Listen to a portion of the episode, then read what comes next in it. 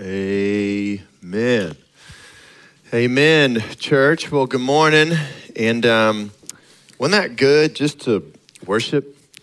Um, man, there's so much noise every week, but then there's like good noise, you know? And worship is good noise. And um, yeah, I just think it's good. It's good to gather together. So, no matter what your week has been like, um, it's good to be in the house of God. It's good to be with other brothers and sisters in Christ. And um, we're just grateful to be here this morning. And I uh, love taking communion together um, because it is significant. It is the uh, it, it, is, it is the gospel that we get to remind ourselves of what Jesus Christ did for us.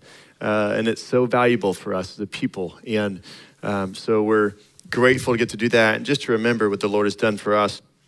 Um, well, before I jump into the message this morning, kind of want to share two things. Uh, one is um, we as a church have been, uh, are now actively searching for, uh, I'll call it a solution for how do we better minister to families. And I say that because I, right now, am the de facto families pastor.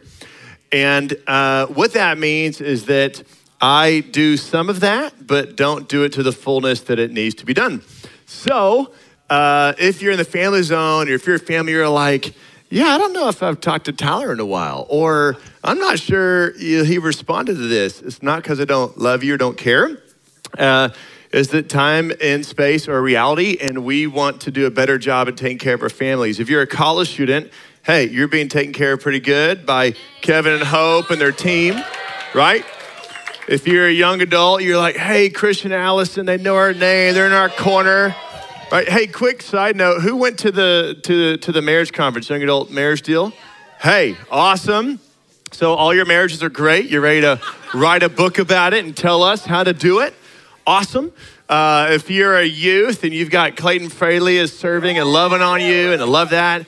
If you are a child, you're probably not in this room unless you're just saying goo goo gaga. Um, but you could be in this room, but you are blessed and served by Jordan Fraley. She's doing an amazing job in children's ministry. And if you're in the family zone, you get me. So, um, so I say that to say this we are actively on the search for saying, God, what are you saying about how do we move forward and take a giant step and ministering to our families, existing families, and reaching out to new families? So that may look like hiring a full time families pastor. Um, it may look like hiring a couple different people to bring on board to help administer, coordinate things we're doing with the church, not just in life groups, but beyond that, when we start talking about men's ministry and women's ministry and families and how that's all involved, because the church as a whole is the family of God, but specifically families. There's so many dynamics and challenges happening. My wife, my, my wife, uh, not my wife, my life is way more complicated. About to get in trouble there. My life is complicated.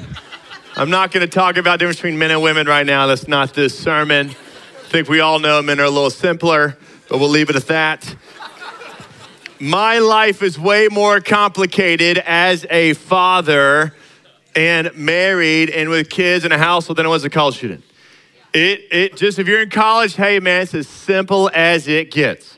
So if you're feeling overwhelmed, hey man, just buckle up. It's about to get worse. Okay? So if you feel overwhelmed, here's what I wish I would have done in college is reached out to somebody 20 years older than me to put me in my place and say, hey, dude, it's not that bad. And to settle me down. It's like, oh, okay, right? So I felt overwhelmed in college. I shouldn't have looking back, but at the time it's like, oh yeah, because that's my world. It just gets way more complicated and difficult. Therefore, as a church, we're recognizing, hey, we've got to do a better job to take care of our families. So here's what I'm saying to you, church. You ready? If you know somebody, your mom, your dad, your uncle, your grandpa, some of this church, you're like, hey, I think they would be great at pastoring families, living on them, then you come talk to me and Billy and let us know. I'm serious. We don't usually do it like this, but we're saying, hey, we want to find some great people to help partner with us and minister to families. So if you're like, ooh, I got a good idea, come talk to Billy first, probably not me. Okay, there you go. Um, secondly, kind of shifting gears and just tone real quick. Obviously, I think most of us are aware of what's going on in Ukraine right now. and I want to take a moment to intercede for them. Um, I, and, and what I want us to do as a church is it, it, it's less about getting into why it's all happening or I don't really know. Um, I just know that the Bible talks about that there are wars and rumors of wars. And that's not just in the end times, that's like been around forever. Since the Garden of Eden, there's been wars and rumors of wars. And so one day Jesus will end it all. He will come back and it'll be over, but that day hasn't come. So until that day, there sadly are tragic things happening around our world. We still have to go on with our lives, but it doesn't mean we can't remember and pause and intercede for what's happening in the nations, okay? So we're gonna take a moment right now just to pray. You just bow your heads with me. Jesus, we ask right now you would intervene in supernatural ways in Jesus' name. You'd provide healing to people in Russia and Ukraine, Lord, on both sides, Lord. That as people are being wounded and shot at, Lord, and bombed, Lord, we pray there would be healing in Jesus' name. Lord, we pray there'd be radical salvations happening across the lands, Lord. We pray there would be a revival in Russia happening right now, that the Spirit of God, you would sweep in and you would bring about conviction to people. And as they weigh out their lives, it would say there must be more. Lord, we pray that the gospel go forward. Lord, we pray there'd be a revival just like there was when the wall fell back in the late 80s and early 90s, that the gospel go forward and people across Russia would start turning to Jesus. We pray for the same Ukraine, God. We pray that the Ukrainian church would be strong. We pray for those that are following you, that are making disciples they would not lose heart, that they would stay courageous, and they would press in to love the next person in front of them, to serve their fellow countrymen. Lord, we pray that you would find families for the orphans, for the children, all dispersed across the land. We pray you would find refuge for those that are immigrants that are fleeing, that are refugees.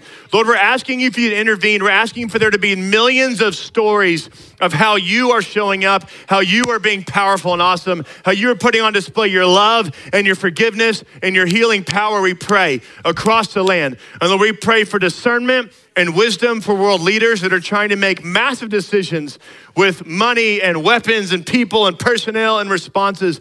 Holy Spirit, let this be an hour where the church does not cower but presses in. Let this be an hour where people rise up in their faith and they are stirred to believe God, not just to cling to their life, but they would press into more. Let people ask the bigger questions in our country about what is it, what is my life here for? What is my purpose? Who is my maker? Who's my creator? Lord, I pray there be revival in this country as we watch the news, that people be stirred to turn towards you, not turn towards fear but to turn towards faith. We pray in Jesus' name.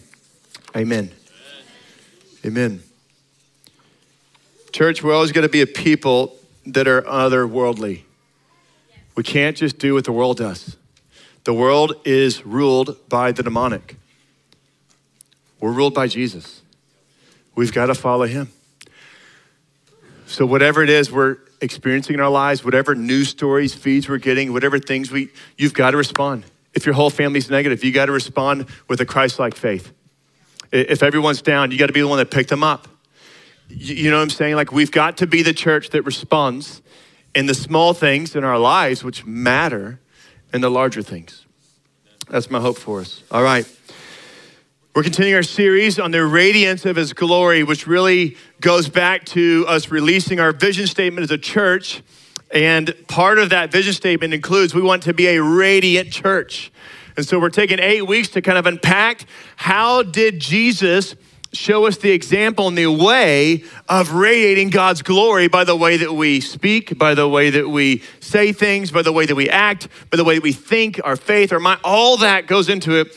Jesus showed us what the Father's like. In Jesus, the fullness of God dwelled. In Jesus Christ, He showed us grace and truth. This is Jesus. And so we said, you know what? We need Jesus to be the one to show us how do we continue to grow and increase in being a church that radiates the glory of God.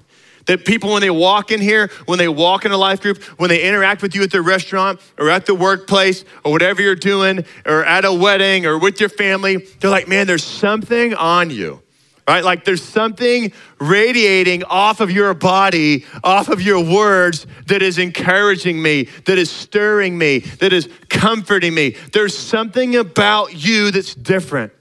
What we want is for people to say, hey, that person, Oh, I know them. They've been with Jesus. Like, that's the mark of a true disciple. That's what we want to be like. People that when they see us, interact with us, they're like, hey, you remind me of that Jesus guy. Does that make any sense? Not famous actor guy. But hey, you remind me of Jesus. That's what we want. And that we all look different. We all talk different. We all interact differently. But the common thread is, man, we're oozing Jesus. We were going to put oozing in the vision statement, but it just sounded weird. So we decided to go with radiate, all right? Thank you, Lord. All right, so that's what we're doing. Today we're going to look at a passage here in Luke 18. I'm not going to go long, hopefully. So that's my goal to you guys. But we're going to look at a passage in Luke 18 a few minutes, starting in verse 9. As you turn your Bibles to there, um, this, this passage is about the Pharisee and the tax collector. Okay, it's Jesus kind of sharing this example, this parable, kind of signifying two different worlds of pride and humility, of self righteousness, and, and, and kind of depicting these two worlds. But before we do it, I want to read you two quotes from two probably famous people you've heard of Jonathan Edwards, a famous preacher in the Northeast of America during um, great revivals and the Great Awakening. He said this in 1737. He preached a message, and in it he said, Pride is the main handle by which he has hold of Christian persons and the chief source of all the mischief that he introduces to clog and hinder a work of God. Talking about the devil. Spiritual pride is the main spring, or at least the main support, of all other errors. Until this disease is cured, medicines are applied in vain to heal all other diseases. Let me read that again. Until this disease, talking about disease of pride, is cured, medicines are applied in vain to heal all other diseases. Let that sink in. Pride, the root of evil. C.S. Lewis wrote in Mere Christianity, his book, According to Christian teachers, the essential vice, the utmost evil, is pride. Unchastity, anger, greed, drunkenness, and all that are mere flea bites in comparison. It was through pride that the devil became the devil. Pride leads to every other vice. It is the complete anti God state of mind. It is pride which has been the chief cause of misery in every nation and every family since the world began. Now, C.S. Lewis ain't Jesus, but the man was pretty sharp and tuned in with the Spirit of God. And in our times we live in, for him to say it is pride which has been the chief cause of misery in every nation and every family since the world began, I would agree. I would agree. Pride is so destructive. So let's talk about it, all right? Now we're going to look at a parable. Now, again, if you're wondering, again, what a parable is, a parable is a story told to illustrate a truth, right? Jesus' parables were teaching aids that can be thought of as extended analogies, comparing two things or an idea. Another way to say it is a parable is a fictional yet realistic story that illustrates a spiritual truth. In fact, I would encourage us to grow and develop our ability to tell stories. Jesus told a lot of stories. He shared a lot of parables and it related to people. I think people remember stories. In fact, what I preached today and what I preached last month, you probably don't remember much. That's okay, I'm not offended. But you remember the stories right? And so Jesus knew that because he was there in the beginning when God created humanity, and he's here now, and he knows that we connect to stories. So I just want to encourage you as a side note, as a Christian, as a believer, develop the ability to share stories that relate to people, analogies, right? I've shared this before. I think Billy Graham once was sitting at his desk and one of his people came in and and and and they would talk about how he would take any object and try to share the gospel with the object like he would take a pencil and would explain to you how this pencil builds a bridge from you to Christ. He could take a phone he could take an animal. He could look at a chair and explain to you, you have faith in that chair, but you don't know if it's going to hold you, but you have to have faith in God. He would build the bridge, but he would take everyday things to relate to people because all roads point back to him. Isn't that cool? So I just want to encourage us as like a training guide. Hey, man, let's get better at telling stories. Let's be more like Jesus. Let's be good storytellers, okay?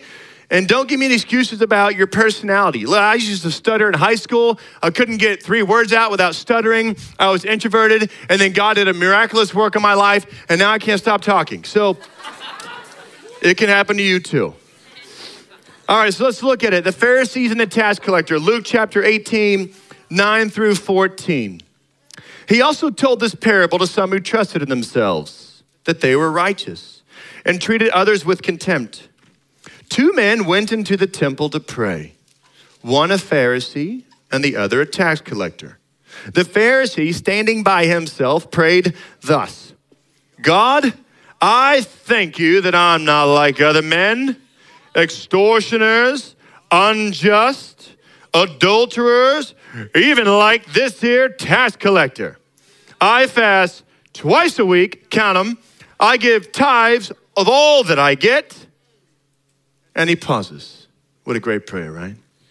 Verse 13. But the tax collector, standing far off, would not even lift up his eyes to heaven, but beat his breast, saying, God, be merciful to me, a sinner. Jesus said, I tell you, this man went down to his house justified rather than the other, speaking of the Pharisee. For everyone who exalts himself will be humbled, but the one who humbles himself will be exalted. Now, the words Jesus is about to share as we break this down, remember, this parable is aimed at who? It's at people who trusted in obtaining their own righteousness. They trusted in their own ability, their own works, right? Their own good deeds to obtain righteousness. For a Pharisee, it means that they would follow the law, the ordinance, the traditions passed down, and even the ones they made up so they could become righteous. Now, we want people to be good, right? Like we want good behavior. If you're a parent, you want your kids to behave. You don't want to get that little note from the teacher at school. It's like, oh my gosh, we got one of those recently. And I was like, Ashley, you deal with this. No, just kidding. We both jumped in on it. And I didn't want to deal with it. We're like, oh, I don't want to deal with that, you know? Every parent thinks their kid is perfect, but then they know they're not. We're just fooling ourselves. They're sinful just like us. But we want to help them. We want them to behave well, we want them to have a good heart, right? We don't want to raise our children to be rebellious. We want them to follow the law and the rules, right? We want them to incorporate these good behaviors in school and at home and in front of, uh, uh, you know, in front of the grandparents and everything. But remember, this parable is aimed at people that believe they are doing life the right way, a way that honors God, so that therefore they are then made clean and righteous. So, what seems to be the problem? Jesus is taking issue with not only how these people, speaking of the Pharisees, see themselves, but also how they see others. See, it's twofold. It's not just how he sees himself as righteous and clean and better than and holier than everybody else. It's also his judgmental view towards others, in this case, the tax collector. When you trust in yourselves, you're trusting in your own righteousness. And then he's treating the others with contempt.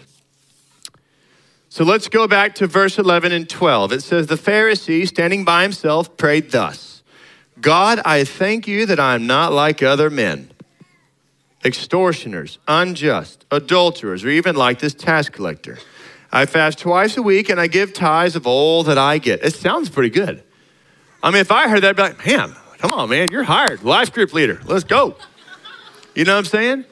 We do it on the weekend, son. Let's go. Let's. I mean, it sounds pretty good. Like this guy's a prayer man, prayer warrior, fasting warrior twice a week. I mean, how's he keep the weight on? You know, it's like, wow. I mean, this guy is serious about his faith. And the Pharisees were extremely serious. In fact, let me break down to you what the Pharisees were a little bit. Um, the Pharisees were actually broken down into three main groups or three schools. Was really based off their main disciple lineage. Okay, so you have the disciples of Shammai, which are more the more conservative Pharisees. Then you had the disciples of Hillel, which are more the liberal interpretation of the Jewish scriptures. And then you had the disciples of Gamaliel. You may have heard his name before.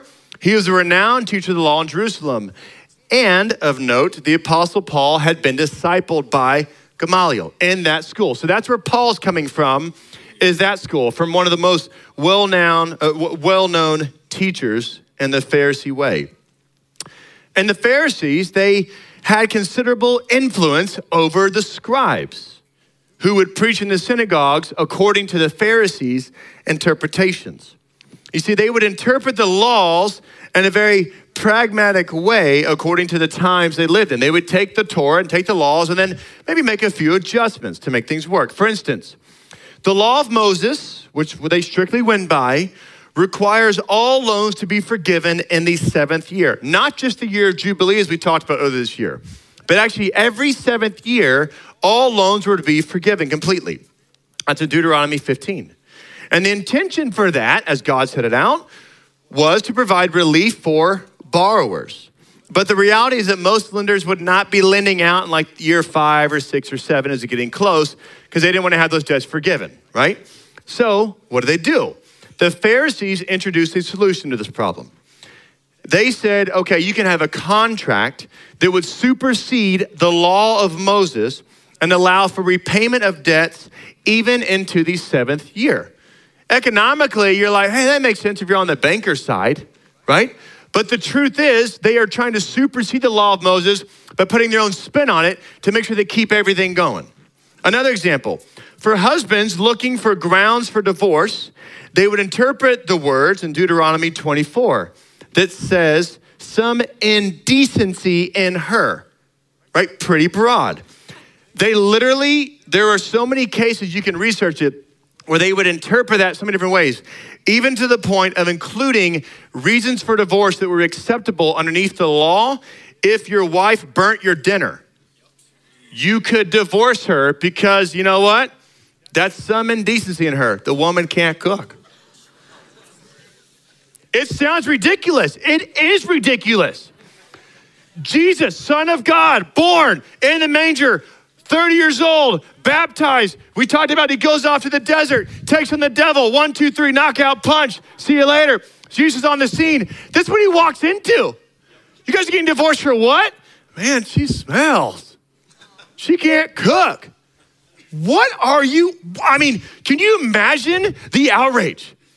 He's like, oh my, what is going on here? You know?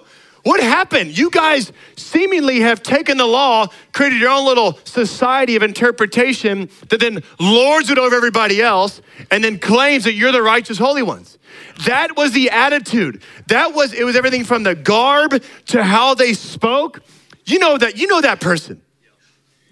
You know that person in your life that's just annoying because they walk around with such arrogance. And you almost want to be like, how dare, like, oh my goodness. And that's this whole group. And they lorded over everybody. And they kept them here. And what they said was, we're the righteous ones, you're not. Do you see that? It's, it's oppressive religion. That's how they were living. So you can see when Jesus came, he's like, whoa, this is not the way. This is not the way. So Jesus would come and teach in these same synagogues where this stuff was being spoken. And he would go, not supersede the law of Moses in that sense, he would actually take the standard of the law of Moses and say, hey, we're going to take it up a notch. Like in Matthew 5 42, he said, do not refuse the one who would borrow from you. Speaking directly back at that little twist they had. Concerning divorce, he said, divorce was not God's original plan, and it's not required to divorce your wife, even for infidelity because forgiveness can be applied. You see, Jesus said, Hey, here's the law. Just so you know, I came to fulfill the law, and I'm going to show you the new way, the kingdom way that's filled with the Spirit, that's filled with forgiveness and mercy and love and grace. That way, I'm going to show you that way how to live. They've been misleading you, I'm going to show you the right way. Do you see? That's why he says, the way is narrow and hard that leads to life. The way is broad and easy leads to destruction. He was showing everybody a narrow way that was so different. Yet the focus of the Pharisees was on their own righteous standing before God. That was kind of their main thing. We want to do everything we can to be righteous before God. Right? So while many Jews tithed, actually, Pharisees even tithed their garden herbs. Right? Like you've seen this like mint and dill. Anyone ever go any mint? Dill, you try that? You know, like cabbage? It'd be like, okay, there's 10 leaves of cabbage. One leaf for the temple, we eat none. Do you see? Like they had so much attention to detail because they believed if I don't do that one leaf of cabbage, I'm in big, big, big trouble. They were so convinced of strict adherence and they just kept creating other things. Like I don't even know, but I'm sure they on the Sabbath they may not even like moved or try to limit the amount of breaths they took. you know what I'm saying? Like can only move nine fingers, not all ten. You know, I'm just it was getting ridiculous. This is Jesus stepping into it. While others fasted periodically, Pharisees fasted twice a week. Most desired to maintain cleanliness at the dinner table. I think most of us today, especially, you know, COVID era, we learn like wash your hands. I, I just want to say, why did our country need COVID to learn to wash your hands? I've been washing my hands since I could walk. Not everybody does, I've learned, so I'm thankful for that. But just so you know, as a church, wash your hands. You, there should be no one going to that men's bathroom and not washing your hands. I don't know. I'm not going to heap on a Pharisaic sin thing. I'm just saying between you and God, just be clear. Please wash your hands. It's disgusting. But you know what Pharisees do? They actually would strain out a gnat, little tiny fly, from a cup because they wanted their dinner to be so clean. Like they were so meticulous. Especially, they would avoid sharing a table at all costs with any known sinners, including a tax collector, because he habitually broke the law. And even get near him makes you filthy. You see, self righteous people are self centered people. Another way you can see this is they have a critical spirit. It's pretty easy to see. A self righteous person, an arrogant, prideful person, what's coupled with that package deal, with that meal deal, I'll say, is a critical spirit. That's what you get. Like the pride and arrogance actually creates and attracts a critical spirit. So then you start viewing everything through that lens. And that's exactly how the Pharisees operated. It's kind of like if you've ever been in a relational conflict, maybe you haven't, I've been in a couple. And Here's how a situation goes down when someone has a critical spirit. They communicate to you, hey, this is how you hurt me. This is what you said. This is how I've been wronged, whatever.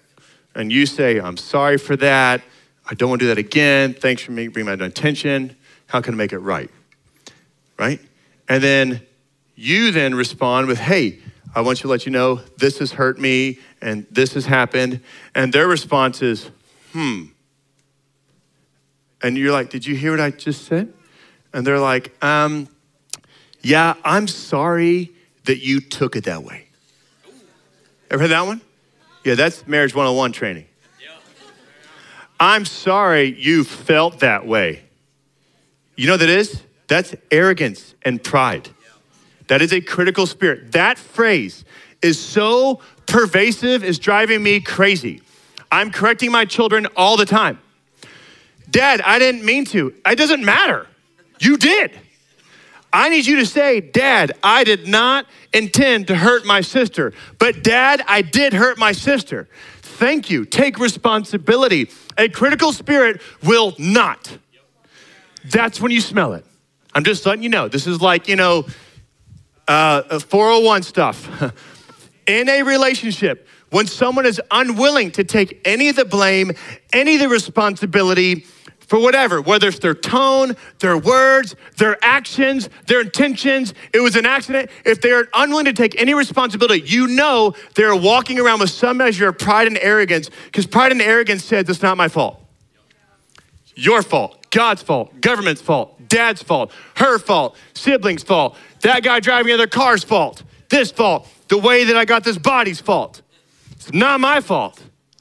That is a critical spirit. That is a pride and arrogance. And that is what Jesus is trying to root out as he's sharing this parable is this self-righteous indignation that says, I am better than, I am not the one to blame. The first way to recover from anything is to admit you have a problem and you need help. And it's not that it's all your fault, but to live a life and relationships with God and people and to say it's not yours, there's nowhere to go. There's nowhere to go. That only radiates yourself, not Christ. What radiates Christ is, man, I'm sorry I did that. And guys, I feel like half my life I'm apologizing for things I didn't know I did. But that's how you go from ignorance to understanding things. That's how you go from immature to mature. Oh, that's what happens in that? Oh, man. I mean, do you know what I'm saying? It's like we have to be willing to go on the journey and saying that is spiritual maturity, willing to take ownership for where we're off. And instead of criticizing everyone else, say, hey, what is my part to play? Even when I get some brutal email or phone call or text from somebody that's got some issue, as much as I like don't, I'm not gonna like study it and memorize it, okay? But I look at that and I'm like, okay, Lord, show me one thing out of this email that I can learn from. It's pretty hateful. But maybe there's something. God, show me something. Because I do not want to walk around thinking I am perfect or without error. I have mistakes, I have blind spots. Lord, show me. And sometimes someone who's really hurtful can help show a blind spot. Sure, it's not done the nicest way could have been nice to maybe sit down with a cup of coffee and hash it out, but it's not how it happened. But Lord, I want to learn anyways. Does it make sense? Be the bigger person. Be the one that's willing to admit your own part to play. Now let's move on to verse 13. So we've kind of captured the Pharisee for a minute. Let's go to verse 13. But the tax collector, standing far off, would not even lift up his eyes to heaven, but beat his breast, saying, God, be merciful to me, a sinner. Now, who was a tax collector? They collected tolls, tariffs, customs, and were famously dishonest and hated. So, like the worst job ever, essentially. I would like your money, and by the way, I'm going to extort you for more. And by the way, yes, I've been hired by the Roman government, who you hate, who's occupying our area and messing up the temple and our religion, and everything else. But I work for them. And then if you deny the tax collector, they get to report you to Roman guards or anything else, then you get in big trouble. So it's like, it's the in between guy that you don't respect, you don't like, and they're robbing you, but they have authority to do it. It just sounds terrible, you know? And that's who this guy was. And Jesus isn't excusing his behavior. In this parable, there's nothing that's saying, tax collector, good job, buddy, keep it up. Great line of work. So glad you're extorting people. He's not affirming his role and what he's done. What he's affirming is the place he's come to in brokenness and saying, Enough is enough. Forgive me. I want to change. I'm done. God, have mercy on me. That is what he is applauding. And you can see it in his posture. He stands far off. He won't even lift his eyes up. He just feels terrible about it. And you know, you know what I mean? It's like with my kids, uh, you know, we're trying to train them how to have a real apology. You know what it's like. It's like, say you're sorry. Sorry. What? Who'd you say sorry to? The wall? Hello? It's like, oh, yeah, no, no, this one right here, this sibling, right, this one. I'm sorry. No, no, no, no. You're going to say, I'm sorry, and say their name. I'm sorry, say their name and what you did. Now we're getting somewhere. I'm sorry that I did this to you. And, and then when they start getting into the, I'm sorry you took it that way. Whoa, whoa, no, no. No, no, no, no, no. I'm sorry I did this, period. No justification, no excuses. We're really good justifying ourselves, aren't we? I mean, we do all the time. It's like natural. Whoa, whoa, whoa, whoa.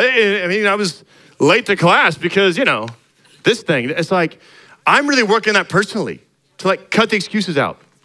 Because there are no excuses that are affirmed by God in the Bible. I don't see any. You can't find one. Hey, good excuse. There are none. There are none. But we tend to live that way. This tax collector is not making excuses. He's saying, This is who I am in my brokenness. I love Psalm 51, 1 through 4, when he says, God, be merciful to me as a sinner. I came across this passage. Have mercy on me, O God, according to your steadfast love, according to your abundant mercy. Blot out my transgressions. Wash me thoroughly from my iniquity and cleanse me from my sin. For I know my transgressions and my sin is ever before me.